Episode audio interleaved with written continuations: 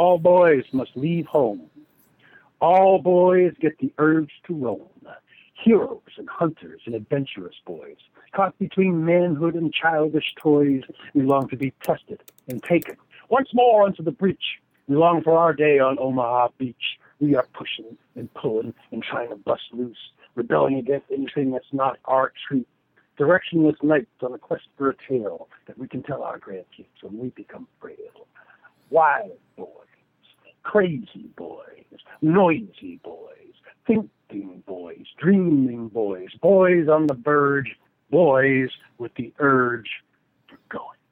That was playwright John DiFusco performing a piece from his new show, The Long Way Home, a reflection on the tracer's journey.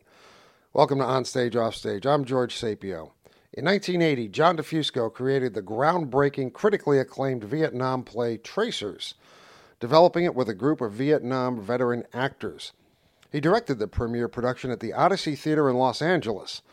The play was subsequently produced by the Steppenwolf Theater Company and directed by Gary Sinise. John DiFusco himself is also a director and has directed many productions over the years. He's also the playwright of Walking Through the Fire, a biographical retrospective. He's a frequent featured artist at the prestigious Last Frontier Theater Conference in Valdez, Alaska. John's awards include the New York Drama Desk Award, the Los Angeles Drama Critics Circle Award, two NAACP awards, and the U.S. Armed Forces Commendation Medal for Meritorious Service in Vietnam, where he served from 1967 to 68. We began by asking John about the play Tracers and how it was conceived and developed. Way, way back. Well, yes, the original version was 1980 in '82, uh, I, I, I did a production with the Steppenwolf Theater. They weren't the huge company that they are now, but it was directed by Gary Sinise and had some of their more well-known actors in it. I did rewrites with them, and then in '80, uh, 586, I managed to get it to the Public Theater in New York, where I completely restructured the script for that show, and that's the one that you see as the published script now. Served from 67 to 68 in Vietnam. You were an actor or a writer at that particular time. Had you been involved in theater by the time you went over there? No, the only thing I'd done is worked in a shoe factory after high school. okay. True.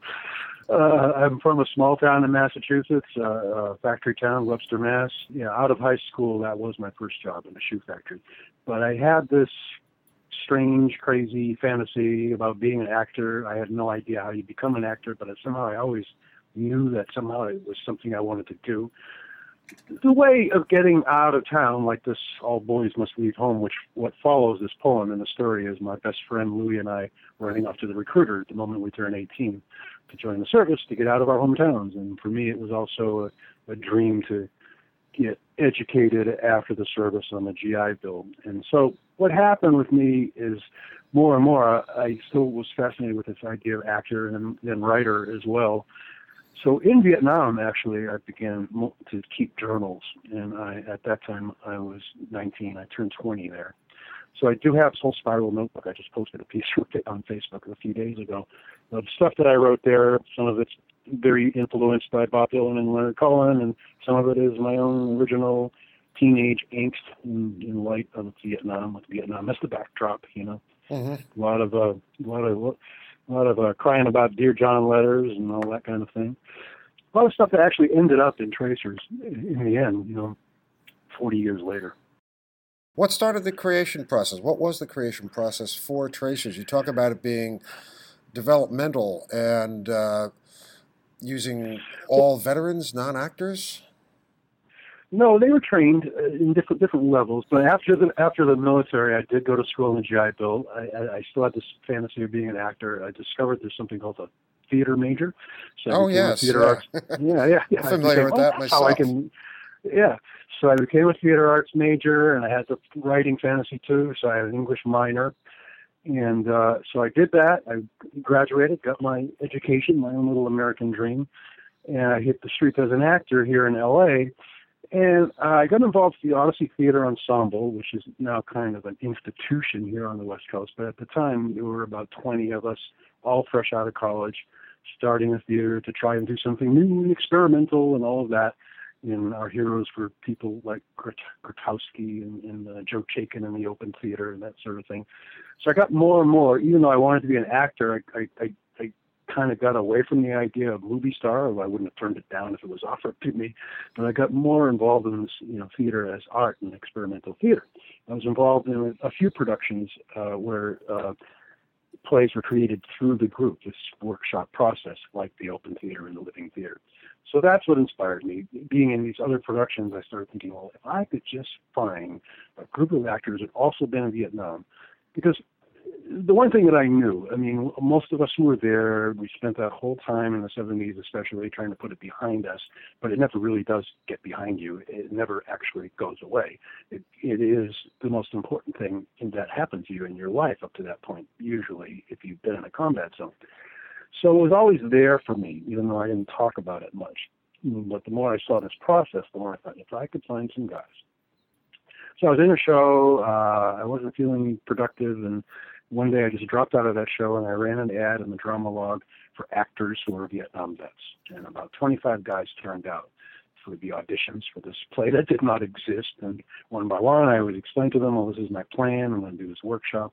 Sure. Yeah. And I lock, locked in on six guys, and um, I found a space through favors. It was the very beginning of what we call, you know, the Vietnam Veterans Network slash Mafia. The first thing I, that happened was I, I got a group and I didn't have a space, and then I found a guy who was the founder of the Vet Center Counseling Program, and he said, "Are you going to try to make a play?" And I said, "Yeah." He said, "Well, good. I'll get you a space at the old VA grounds." And so we got this space, you know, an abandoned dining hall on the old VA grounds, and I started the workshops.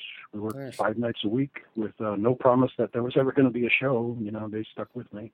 What kind of uh, what did you do during these rehearsals? Was it uh, improvisation? Did you work on themes? The reason I ask is because when you go into a play like this, a developmental thing, my first question is always, do you know what you want to say in the end? And if yeah. you are constructing a play about someone's experience in a war zone, when most vets are notably reticent about discussing that that in turn seems like a challenge right there. It's about trust, really. What happened because I had enough uh, enough experience with this type of work as an actor. I had enough tools in the toolbox, and I had enough blind faith in myself to actually believe that I knew what I was doing and then maybe I was gifted with with leadership ability that I actually didn't know that I had, but I do know that somehow, for some reason, people are willing to follow me most of the time. so, uh, so what happened was uh, I, I had a list. I mean, at that time there were a few things. Uh, uh, Sticks and Bones had been done, and Apocalypse Now had been done, and Deer Hunter had been done. That was kind of the most prominent things that you saw. Sticks and Bones being the most prominent thing in theater, and uh, and none of them felt true to me. None of them felt. I mean, they're very powerful pieces of work, all of them, but none of them felt to me like they were our experience. They missed uh, personal things that I just felt, and they kind of like how I feel is a. I mean, you know that Apocalypse Now is actually based on something that took place in Africa, so already mm-hmm. you're starting out with with you know another story and trying right. to twist it on, onto Vietnam. Uh, Apocalypse Now captured the look, the texture, the the feel. When I walked out of there, I did out of that movie the first time I saw it. I saw it in the Cinerama Dome. I did feel like I could smell it, you know. But I also didn't feel like it was my experience in any way at all. It was this grand, grandiose tale, you know, that none of us average GIs would ever have anything to do with, you know, on a day-to-day basis. Uh, you know, there's a lot of boredom in, in, in war. The, the second act of, of Tracers begins with this uh, card game called Fun and Games where uh, Dinky Dau says, I'm so bored I could scream, you know. I'm going to beg them to send me back to the bush. So there are things like that that I always felt were missing. In the language, you know, in Vietnam, when you got there, there was always somebody who kind of clued you in on the on the lingo, on the slang. Right. And that's why, like in Tracers, you have this thing about FNG and these different things that happen. I, I, I piece that stuff into into scenes. But it was kind of a big thing to me because when I got back, I realized I was still using this slang, and most of the time people didn't know what I was talking about unless they were also a veteran. So right. more and more I had to drop it, but it was really almost like another language. So that was a very prominent thing to me. So in the workshops, what I did was I had a list, a list of subjects that I wanted to cover that I felt hadn't been covered, and I did Uh, we would discuss that list. We did personal improvisations based on the list of things. Somebody had, oh, I had this experience with drugs. Okay, boom, let's let's improvise that. So there's a lot of that. Sometimes I would have them standing in a circle and we would just rattle off things, anything that we could remember. And that's where the list and the ritual stuff comes from. You have all these lists of terms and, and memories and so forth. And then because of my kind of open theater, living theater background, I added movement to those to those to those what were just words really, uh, but words that nobody had ever heard before. Uh, we we stood in a circle and, and, and rattled off things that we remembered people asking us, and that actually was the beginning of the play and the end of the play. Someone told me you were in Vietnam. Someone told me you had a gun. You killed people. You were only 19. How was the heat? How was the drugs? All those things were really just kind of group improvisations. I also did a lot of trust work. I kind of skipped over that, but I did the, the basic trust work that you've all seen in probably every theater school in the country, falling into each other's arms and all of that. I would always start with physical movement, and my own my own approach to theater is always physical. I, I, I besides tracers, everything I've done is physical because I think the body tells a story as well. And and uh, well, I've, I've uh, seen clips to, from uh, I've seen clips from some of your work, and it seems it does it is in fact very physical. In fact, it's I'm probably going to say this the wrong way, but it's sort of like a martial arts ritual warm up kind of thing. I've seen you do. I do a lot of stuff like that. Yeah. yeah. And, and I mean that that's yeah centered around tracers with the, the Tai Chi and the Tai Chi began because I wanted everybody in the group. This is in the original group to to have a physical movement that uh, in common. I didn't really know they have a plan for it to be in the show or anything like that. I just started using it as a warm up. One of the actors knew a little bit about it, and I knew a little bit about it, and we just started doing it, and I learned more. So that became a warm up. And as I created the play and I saw certain things, the Tai Chi is actually a huge part of um, one of the endings of the play. The play sometimes has been criticized for having three endings, and it does, and I know that. but the trick is what the trick is when you're directing it is to never let it stop. You try not to let people applaud. I never have a blackout on those three endings.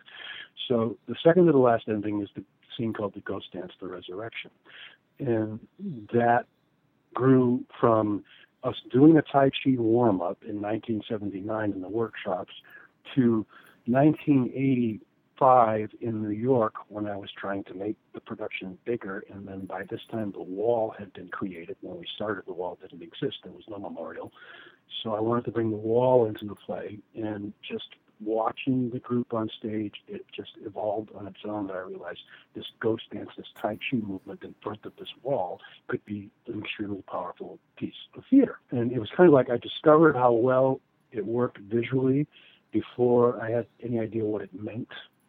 Mm-hmm. And then I kind of deciphered it myself and maybe even justified it. But what it meant to me was there was this tribute to the dead, and there was also this raising of, of the dead, of my own guys who, you know, people say, well, how can they get killed and then they get up? Well, that's what it is.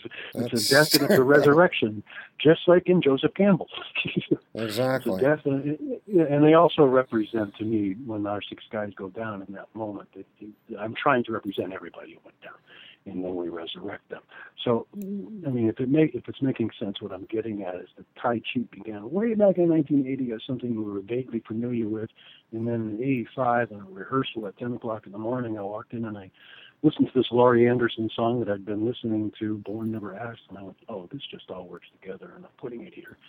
And I moved it to the end of the play. It had been in the beginning of the play. And anyway, that's how that all came about one of the things about not to say that oh, not to say that I only do martial arts because what I mean by the movement thing is I just think it should be part of the theater, and this is completely a personal directorial take. And, and some people have asked me at times about the structure of tracers because there's no actual plot. It's just this series of stories that are actually weaved together emotionally. And how I decided on that structure, this is in finalizing the script in New York, was because I went to so many rock concerts. so I thought, well, I know I'm taking people on this journey that's a feeling, emotional, passionate journey. So that's how I structured it. I structured it to take you up, take you down, have three or four blues numbers. Literally, to laugh and cry, scenes are structured in such a way that you, you're laughing, you're laughing, you're laughing, and then boom, you're hit. You know, and then and then the end of it, those well, not not all three endings, but the two endings, they're both kind of finales. They're they're like the big finish of a rock concert, and then if people do at the end of the script, there's I have instructions about which way you can do this because it's hard to do this percussion thing that, is, that I do, the call response thing. How does it feel to kill somebody? How does it feel to kill somebody? Some young directors have never been able to pull that together, but I instruct you on doing that. And that, anyway, my point is kind of the encore if you were watching a rock concert. Yeah. That's how I feel about it. If you're just tuning in, this is On Stage, Off Stage. I am George Sapio, and we are speaking with John DiFusco the author of the classic play Tracers. We're talking about that right now, I'm talking about the development process. Um, one of the things about theater that makes it theater is that it is fluid. Uh, playwrights get a chance to adjust, correct, augment, change their play as time goes by. Tracers is, I mean, I don't think this sounds pretentious. It's just true. Tracers is kind of alive. I kind of had to learn that on my own. It's, it's I'm the creator of it, but it's a monster of unto itself. I feel sometimes. So uh, I, I am going to answer your question. There are times when I've seen other productions because I do leave it in the script. If a director is courageous, you know, I say play around with it, try new stuff. I don't care, whatever, you know. So sometimes I see productions where they've done that, and I go, oh man, what is that? And sometimes I see stuff where I go, well, that's really good. I'm going to use that in my next show. You know, and uh, what I did do also in terms of that evolution thing, the, the play was published in uh, 84, 85 out of the New York production. This was a sideline. I, I never really knew how do you get a play published? And and then all of a sudden Tracers was a hit in New York, and they came to me. And so I say to people, well, how do you get published? You got to do it in New York, you know, because it really just came about. But then I went on the road. What happened after New York is I went to we went to London, Australia, and, and by this time, um, both on the East Coast and the West Coast, I had a pool of veteran actors, different people that I had found had come to me. I always wanted to be a part of it. So I ended up on these tours, these road tours all over the world, really, and in the country here. Guys who were in those shows would bring stuff in that I liked here and there, and I would say, "Oh, keep that," and you know, I would come up with something. Oh, I'm going to use that. So the show was still even evolving on these tours after New York. So in '99, I went to the publisher and I said, I've got all these little bits and I've got some things I'd like to cut or fix that were mistakes in the printing. So I did a revised edition in 99, which uh, I don't know if you can remember, but there are certain things in there like the Chief Joseph sequence in Professor and Doc, I'll Fight No More Forever. Right. That was new. That, that was brought in from a, an actor up in Seattle who did it on the road things like that. So yeah, and even now when I do it, I play with it. And, you know, when I did it with this group of actor vets at, um, I should name the place because we are a struggling arts organization, organization called the U.S. Veterans Artists Alliance, www.usvaa.org. This is a group that uh, specializes in promoting the veteran as artists, not just actors and writers, but all artists. And, and uh, we keep a list, uh, uh, an ongoing list of, of the many Americans who've contributed to uh, uh, the, the art who are veterans. Uh, right. Off the top of my head, off, there's Kurt Vonnegut, there's Lee Marvin, there's uh, the first one on the list is Edgar Allan Poe, actually, who fought in the Civil War. So we have this whole list of veterans, and I'm part of that group.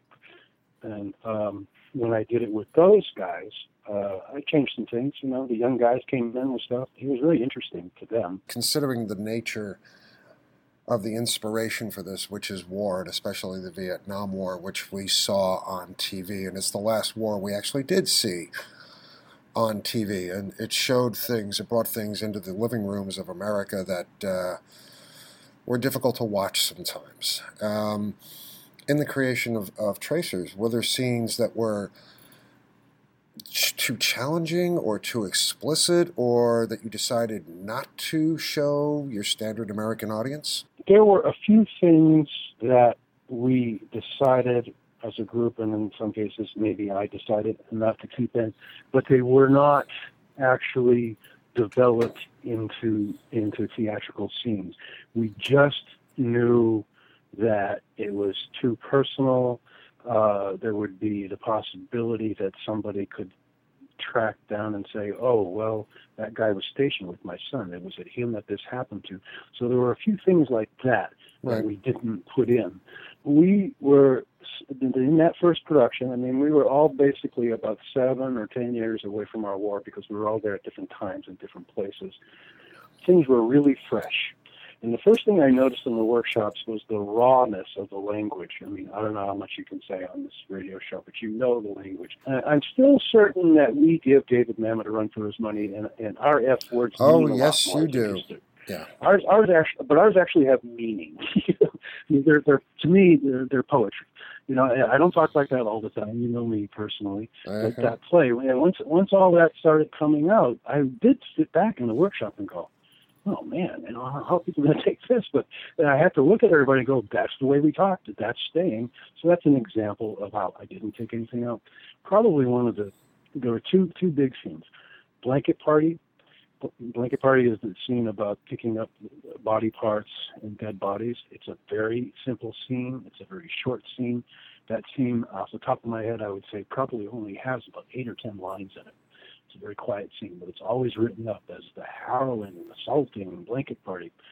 And when I was working on that scene, it was an improv because uh, one of the actors, Merlin Marston, Little John, had spent a lot of time on body detail. So we got into this whole discussion about dead bodies and what that was like as a kid and all of that. So we created the scene. We were improvising it, and my wife, Lupe, was, was bringing somebody in. We never really allowed anybody in these workshops, but there was this agent that was interested in us, and, and because she had kind of a political edge, and I thought, well, let her come in for about five minutes, and I'll meet her, and we'll talk to her. So I'm working on Blanket Party. The guys are walking around, they're picking up these body parts, and they're talking about them, and all this stuff, describing the body parts. And the woman, I see out of the corner of my eye that Lupe's standing in the background with this woman, this agent and then she comes over to me and she whispers in my ear. She goes, "Are you really going to do this?" and and honestly, I mean, you know me, George. The moment that you said that, the mo- that was the moment I knew we were really going to do this. Yeah. because it was that harrowing just for them in an improv. I thought this is important to see. You obviously then, found a, a moment of truth that that shook people. Yeah, yeah, and and uh, you know, at the time there was no show. I didn't know, you know, but but and now, as I said, that scene is probably one of the most written up scenes in the play. That one and the professor and Doc. Right. Um, the ambush scene, the the uh, the the ending that comes before the ghost dance ending, where everybody gets killed and uh, "Give Me Shelter" is roaring through the speakers. Hopefully, in most productions. Uh, um, in that scene, the incident was a, a, horseshoe ambush where there was no way to get out, and it was it was the experience of one of our actors, Rick Gallivan, who originated the part of Scooter, and a lot of people died in that scene, and and so in, in the real scene, right. and, and and and several guys committed suicide because it, it just looked like there was nowhere to go, and they didn't want to be killed by Charlie. So uh, they blew themselves away. And if you remember, if you've seen that scene in production, it's very specific that Baby San does that, blows mm-hmm. himself away in the, right. in the middle of this combat scene. Originally, it was several guys in that story. So that's what's not in there. Yeah, it's been almost 40 years now since the helicopters lifted people off the top of the embassy in 1975. Vietnam being I'd say one of the top watershed moments of American history, and it changed the country in ways that we'll never be able to fully explicate in, in one long summary. But since then, we've had 9 11, and we've had that change the country, and we've had our quote modern wars, you know, Iraq, Afghanistan, and people have always tried to make sense of this by creating works of art to explain, to to process through what do you think the difference is between what you were doing back in 1980 with tracers and what folks are trying to achieve today with all the various movies like Hurt Locker and plays like Plumfield, Iraq? Um, how have things changed, or have they changed? What I think is interesting is that these movies in, in a lot of plays. I mean, I haven't I haven't seen them all, but I, there are several smaller plays that were, you know, done in, in Equity Waiver theaters out here that you haven't seen in New York probably, and, and then there are other more well-known plays and films. I've seen most of the documentaries. Um, and the biggest difference that I see is that they were making these things while the wars were still going on, and that to me was kind of strange. I don't know. It's somehow I, I mean, my motivation was I thought we were going to be the forgotten veterans. So it's not for me to say, you know, but I did feel like every there's a line in the long way home. It's the 70s. People, uh, it's the 70s, and people want to put the war behind. It's the 70s, and America wants to put the war behind them and go out disco dancing. But we, the Vietnam veterans, we can't do that. so uh, that's how, how our our thing came out after the war. That's what I'm saying is that more, it was more. Um, there were a lot of books that came out around the same time that Tracers did. I was inspired by a lot of books written yeah. by veterans that you know that kind of came and went. But Rumor of War and Born on the Fourth of July, these books were all written by fairly young veterans. And uh, and uh, so I was inspired by those. But again, they were all five to ten years after the war. And the big difference I see with these wars is that and you know what else? I got to say this. When I was trying, when I was creating tracers, and when I first got it up in the first production, we couldn't get anybody to come and see it. I had to beg my friends to come and see this play because people didn't want to hear about Vietnam once it became successful, then there became once once we hit New York, then all of a sudden we started to see all these movies being made about Vietnam in the eighties. Right. Uh, and, and again, so and, and so it was a taboo subject. Then it became an in subject.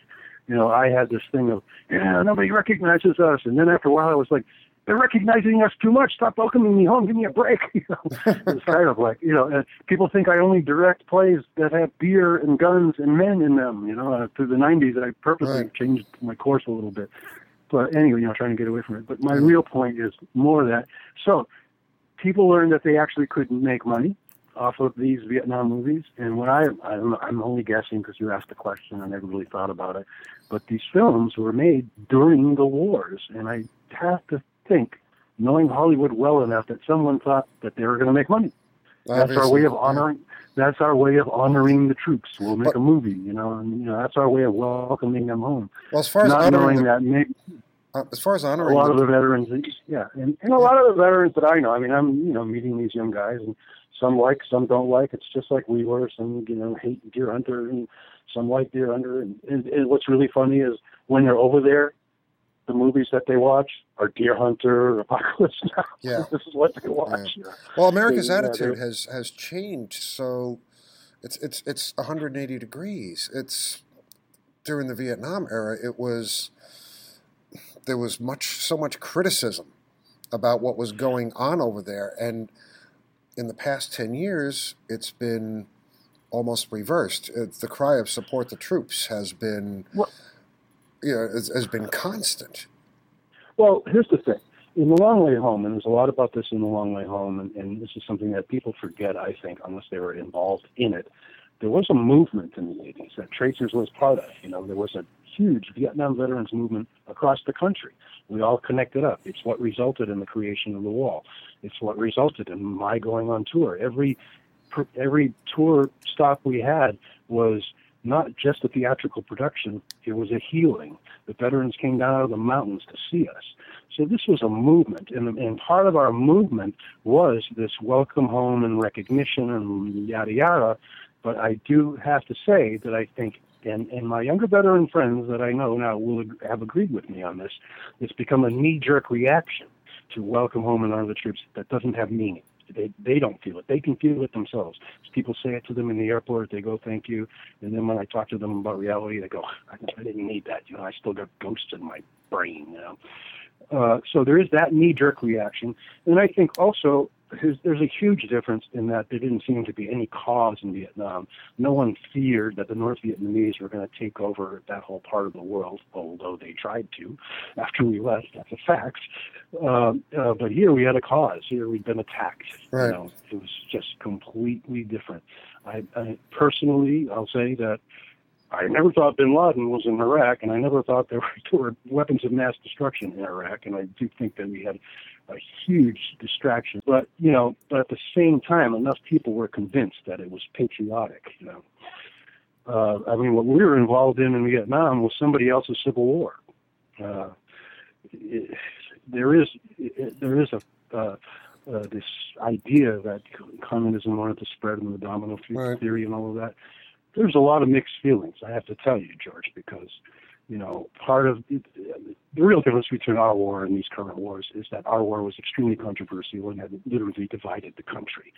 These wars did not do that. You know, people do feel that they should support the troops. I think everybody does. But you know what? Inside the GI, the guy who comes home, and I've met some of the women, not many women. I had, you know, because of the nature of my work, I've known mostly the men. What they call the warrior's heart, they're all carrying it. You know, they, they their their stories are different, their people are different, their enemies are different, their music is different, but they feel the same way we did. They have what they call the warrior's heart.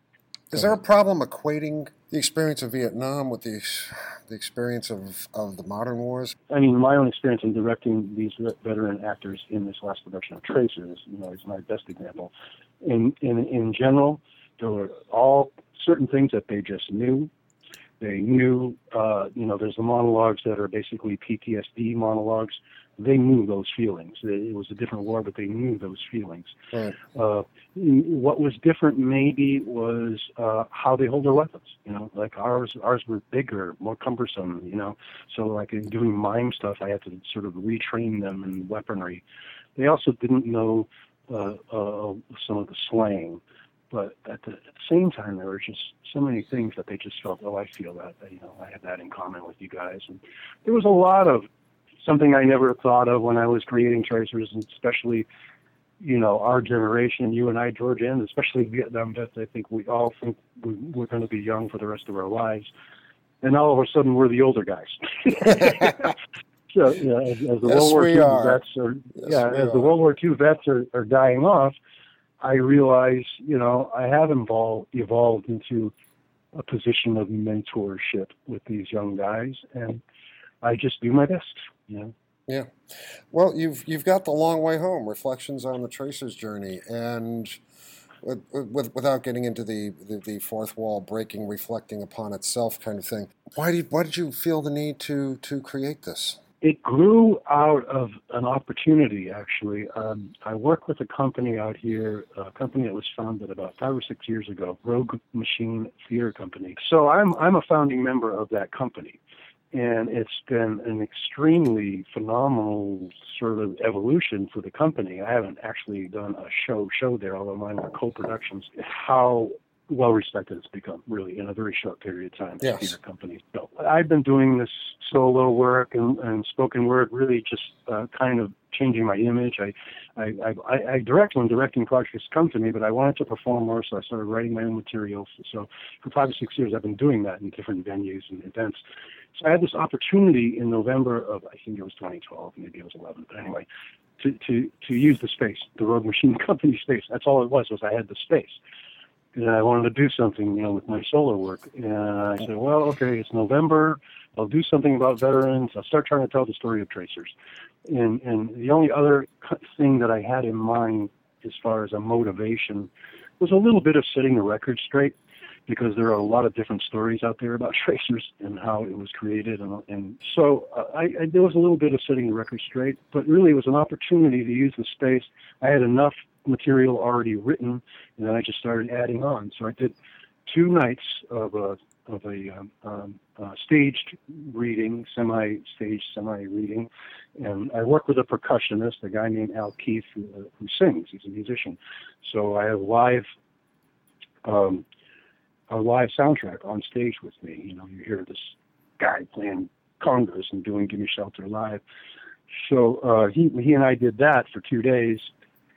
At the time, I had formed a liaison with the new organization, the U.S. Veterans Artist Alliance. So Keith Jeffries, who runs that group, he and I were talking about what what could I do with them. So we decided to do the long way home. We did like just six performances, and it was pretty successful. on you know, a critical level. Mm-hmm. And so, so then we decided to follow it up the following year, which was this past year, with this big production, which was Tracers and The Long Way Home in rep. You want to give us a short bit of Long Way Home? Sure. Uh, uh, there's a, a long way home goes through my life from I guess about uh, 65 when I joined the service to uh, up to the early 80s. This is my little homage to what it was like to come home. Uh, my percussionist is playing a very soft, cool version of When Johnny Comes Marching Home Again, hurrah, hurrah. And I start, after the Nam, we all took the long way home. After the Nam, we all went inside ourselves. We came back to the world older. We came back to the world separate. We were the quiet ones on your campuses. We were the moody ones in your bars. No, when Johnny comes marching home again, nope, not for us. No parades, no grand patriotic ceremonies, no thanks. After the Nam, we would learn that there would be no after the Nam. We would become shadow warriors, always, always in two places at one time. Thank you. Thank Sure. you. Yeah. I've got one more question for you, and then I'll let you get back to the uh, beautiful LA sunshine. I'm looking at Long Way Home, Reflections on the Tracer's Journey, and I'm looking at the original Tracers. I want to mention your 2007 show, Walking Through the Fire, which is autobiographical. All three of them deal heavily with someone coming so close to death. Uh, looking at right deep in the eye and being close enough to feel its breath. Out of all these shows that you keep doing, talking about coming this close to it, what does that put in your heart? What does that teach you? That's a really, really interesting question. I really like that. Uh, because, you know, when you're a writer, yourself, George, I know that, and when you write, sometimes you wonder yourself why the same themes keep coming up and coming up and coming up. I suppose, in some ways, for me, it's a fact. In my life, I've dealt with death a lot, so it is the dramatic thing that comes to mind, you know, when I write often. Um, and uh, it is painful to do. It's strange. You know, it's strange because as a performer, I mean, it's strange because it's a release like any other performer, but it's a world away from doing somebody else's play. You know, it's for me, uh, it's not like doing Chekhov. It's not like doing Shakespeare. I'm doing this piece that I wrote that yes comes very close to the edge or to death or however you want to look at it. But I'm I'm also reliving it. You know, it was it was interesting for me because any other theater artists, young actors out there listening to this, I gotta tell you, doing a solo show is probably one of the most terrifying experiences in the world. and when you're when you're writing it, when you're writing it, you're in your living room, you're having your coffee, you're on the computer, and you're going, "Oh, this is good." You know, you get up, you you perform a little bit. Yeah, that's going to work. And and then you think, "Oh, I hope I can get a production. I hope I can." Get, then you do get a production. You know, okay, all right. And then you're rehearsing it, and the first thing that happens is, why did I write all this? I can't remember it all. and then, yeah, yeah, yeah. So then you've got to drill the, the memory thing because you're you're beginning to realize that it's going to be only you out on stage. And then there's the moment of truth where you're standing behind that curtain, and you're going, "What have I got myself into?" You know. Mm, And then you hit the stage, and I mean, I think this relates to your question, Ben. Especially if you're doing this autobiographical stuff, and as heavy as it is, it's transforming, I think, for me as a performer. And it's not difficult at all once I get started.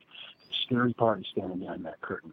But once I get started, it's, you know, maybe it's a little bit like I finally got to be, by the solo performance stuff, I finally got to be the rock musician that I always wanted to be.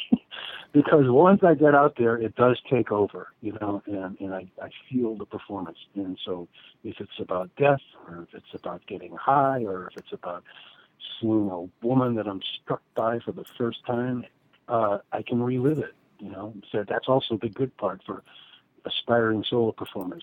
If you're doing autobiographical work, you don't have to dig up the feelings. yes, yeah, it's true. That's true. Well, John, it's been an absolute pleasure talking to you. Would you, first of all, give us your website? Okay, you know, I have a web page slash website. It's not the greatest in the world, but it is johndifusco.com, www.johndifusco.com. There's also a lot of good information on that uh, www.usvaa.org. Okay. I'm also I'm very active on Facebook. You know that, so yes, I people do. think think it's a good idea to friend me. They can friend me. Uh, I'm going to do uh, uh, a spoken word performance on Friday the 21st up here in my local neighborhood. I have family visiting, and I'm going to take part in an open mic and do some stuff for them that they've never heard before. In April, early April, I'm going to uh, Ventura. This is really kind of crazy and interesting, but I was invited to speak at the Ventura Jewish Film Festival because they are screening a, a documentary about Joseph Papp and someone found out that I had worked with Joe Papp, and there's a whole sequence in The Long Way Home, two or three scenes that I have with Joe Papp, in which I'm going to play Joe Papp myself at this event with me, you know, trying to get the deal in New York is what it's about. And it's kind of humorous because Joe Papp is this very sophisticated uh, guy. He's a legend. Like this, the man's an yeah, icon. He's a legend, yeah. Yeah. And I'm this over the top, over the edge, at the time in my 30s, crazed Vietnam vet actor. I mean, after after the first meeting with Joe Papp, I asked my friend Tom Bird, who was uh, my producer in New York, also a Vietnam vet. We made this happen together. I said to him, I said, "Wow, man," I said, uh, "Did I, you think I talked too much in the meeting?" He said, "I got to tell you, man." You were leaning forward with the veins popping out of your neck through the entire meeting, and I think that's why you need to deal with it. so, it's been great having you on the show, John. Um, folks, if you can ever get a chance to see Tracers, rush right out and do it. It's it will change your life. It will blow your mind. Uh, John DiFusco, thank you so very much for being on On Stage Off Stage. And uh, if you would be so kind, would you walk us out with another section of Long Way Home? So when I look back on it all, I am grateful. I am grateful that I somehow had the blind faith to take a risk and follow a dream. I am grateful to the original group for their blind faith in me. I am grateful to the ghosts, all those who died in the war, and all those who died since.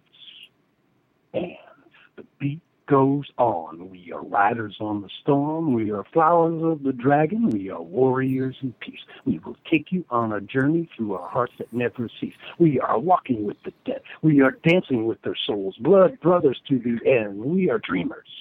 We are teachers. We are healers. We are priests. And the beat goes on. We are riders on the storm. We are flowers of the dragon. We are warriors in peace.